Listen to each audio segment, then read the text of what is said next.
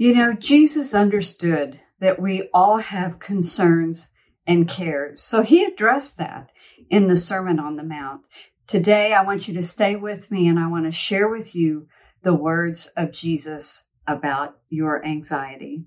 So welcome to this week's Shabbat Shalom devotional where I try to just share a little thought of inspiration and bring a little peace to the close of your very busy week. So the last few weeks, we've been talking about the problem of anxiety that so many of us battle. Anxiety is an emotional mix of fear and worry that causes us to be overly concerned and anxious.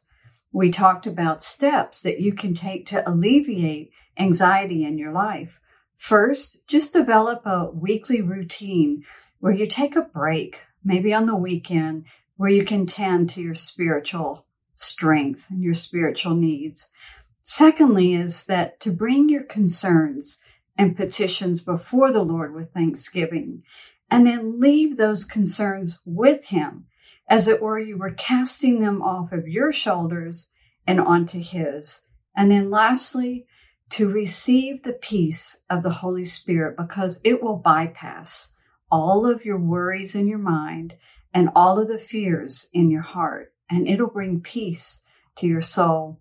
So today I want to end our series on anxiety by just sharing with you some of the words of Jesus. I want you to just listen to these words. Let them permeate your heart and just receive the peace of the Holy Spirit as I read them to you. In Matthew 6, this is part of Jesus' Sermon on the Mount, starting with verse 25 to 27. Therefore, I tell you, do not be anxious about your life, what you will eat or what you will drink, nor about your body, what you will put on it. Is not life more than food and the body more than clothing? Look at the birds of the air. They neither sow nor reap nor gather into the barns, and yet your heavenly Father feeds them. Are you not of more value than they? And which of you, by being anxious, can add a single hour to his span of life.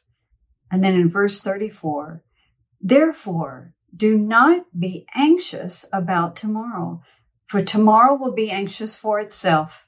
Sufficient for the day is its own trouble. And then in John 14, verse 27, Jesus said this to his disciples Peace I leave with you, my peace I give to you. Not as the world gives do I give to you.